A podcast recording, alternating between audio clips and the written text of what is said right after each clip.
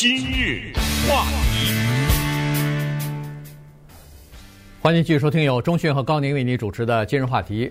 呃，俄罗斯这个入侵乌克兰这件事情呢，其实在呃中国的网站上呢，也是引起了非常多的这个评论啊和人们的关注。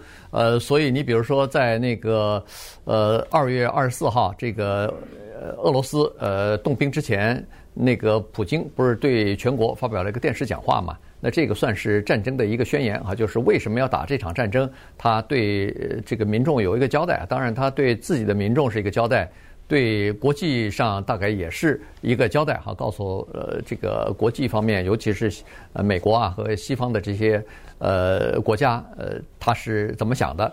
那这个呃这篇讲话呀。呃，原封不动的被翻成了中文啊，然后放到了中国的这个各种各样的网站、微信上传来传去。据说短短的一天之内，有十一亿、十一亿啊，十一亿次的人在这个浏览和观看。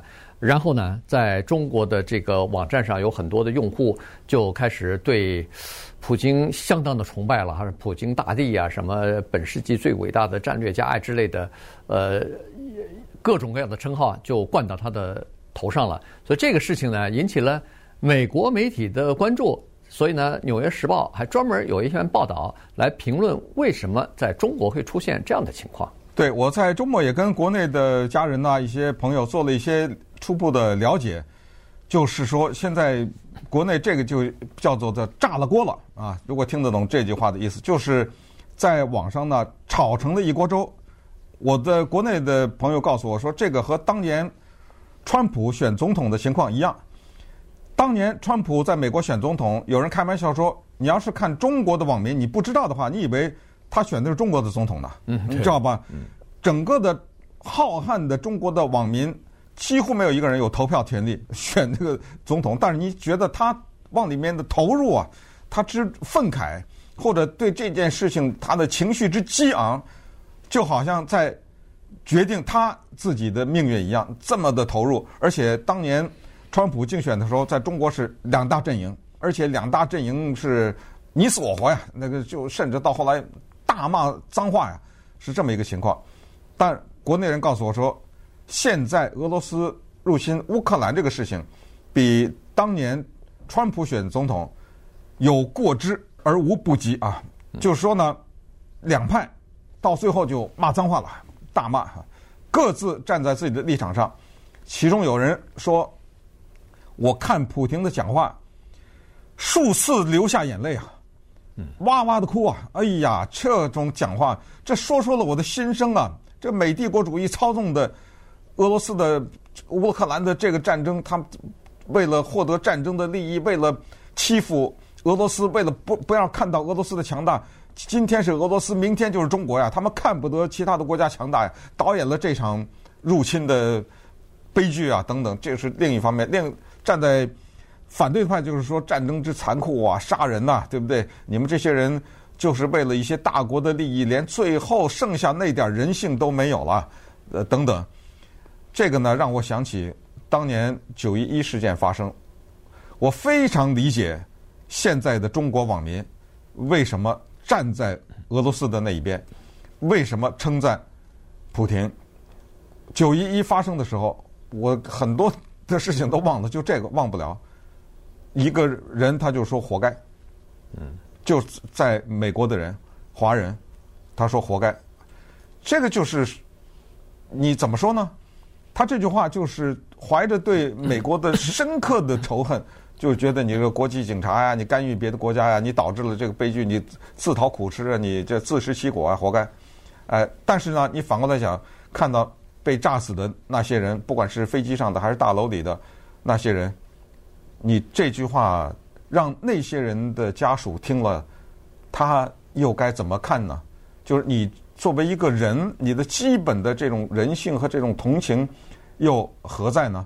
啊，所以这个问题其实。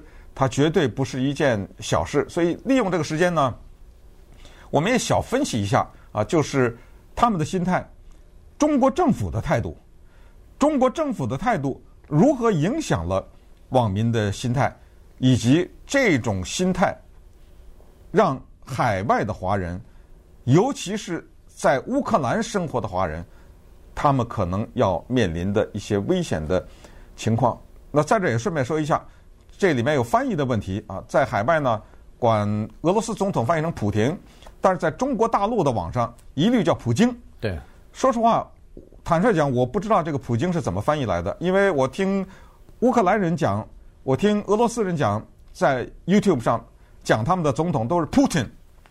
我不知道这个“京”字从何而来，对不对？怎么会翻译成普京呢？就像当年特朗普和川普一样，对不对？说实话，特朗普我还能理解，因为这是中国翻译界的一个传统，就是把那个 T R 开头的全特朗全是这个呃特，比如说安娜路易斯斯特朗 Anna Louis Strong，这个是美国著名的美国记者，对不对？当年采访毛泽东的 Strong，那么在海外就翻成斯壮，嗯，很很很像啊，但是中国大陆就是。那一代人都知道的这个记者的名字叫斯特朗，呃，他就这个我理解，但是普京我真的不理解了，我不知道那个“京”是从哪儿翻译出来的。啊，反正也是音译吧，就是稍微近一点。不像啊，那个“听”呢，“听”和“经”不像啊。对，但是但“听”更像，这么说吧，嗯，对。呃，但这个这个倒没有什么关系啊，这无所谓了，对对对，就是一个普京、普廷都无所谓，只要听懂了，我们说的是一个人，就像川普和特朗普是一个人一样啊，这个呃没有关系。那呃，在中国大陆呢，它是这样子哈，这个网民当中啊，呃，按照呃《纽约时报》的这个分析呢，我觉得是挺有道理的，因为我跟中国，我跟中讯都是来自中国大陆嘛，所以我们身边也有一些朋友，呃，这个。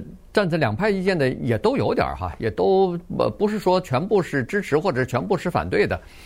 他是这样子，这个他分析是呃为什么有很多的中国网民在网上支持呃普京呢？原因是普京他在这篇演讲当中说，把俄罗斯描绘成说是呃西方的这个，比如说是呃。呃，扩张向东扩张的受害者是这个呃经济制裁的受害者，是呃整个西方社会打压的受害者。那这样一来的话，哎，有很多在中国的这个网民啊，认为说有代入感了。哎，中国不是最近这几年也受到美国和西方社会的打压吗？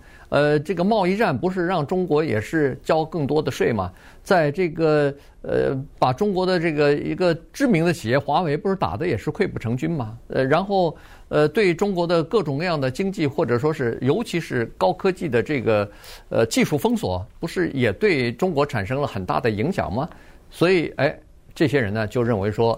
叫做感同身受啊，所以呢，你看在那个网上有的那个呃网民就说了，如果我是俄罗斯人的话，那普京就是普京就是我崇拜的对象了，呃，普京就是呃等等等等啊，就是伟大的什么人物了等等啊，就是说，哎，有一些网民呢，他是站在这个立场来支持。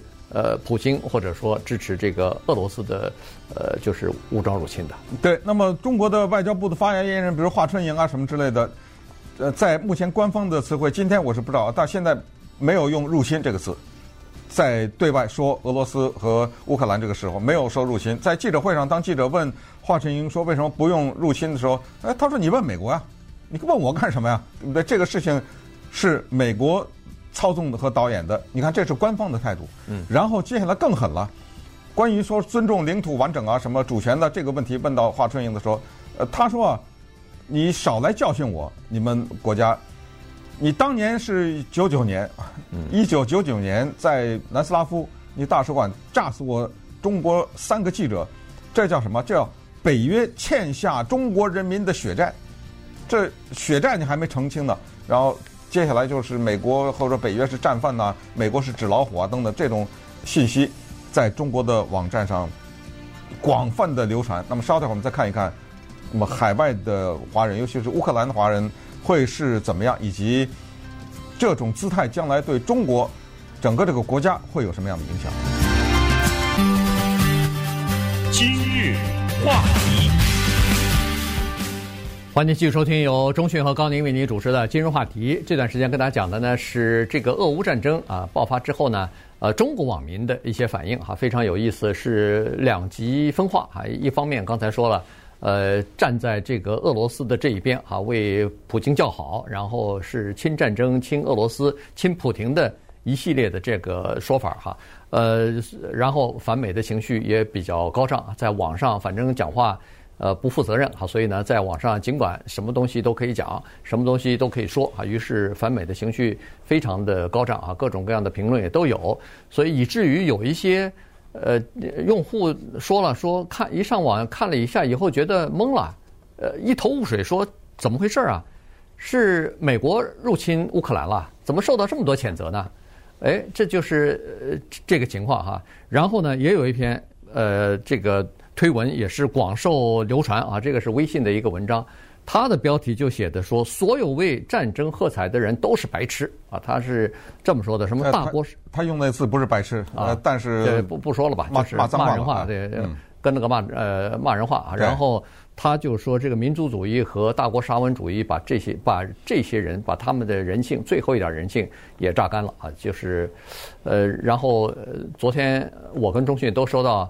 一个微信啊，有一句那个奥威尔的话哈，英国作家奥威尔的话，就是说，所有对战争的这个宣传、鼓吹和赞扬、赞美，呃，都是那些呃不用上战场作战的白痴所说的啊，所以这是呃也是至理名言了。那当然还有一些网友呢，就不是那么直接，但是他们转发了一些。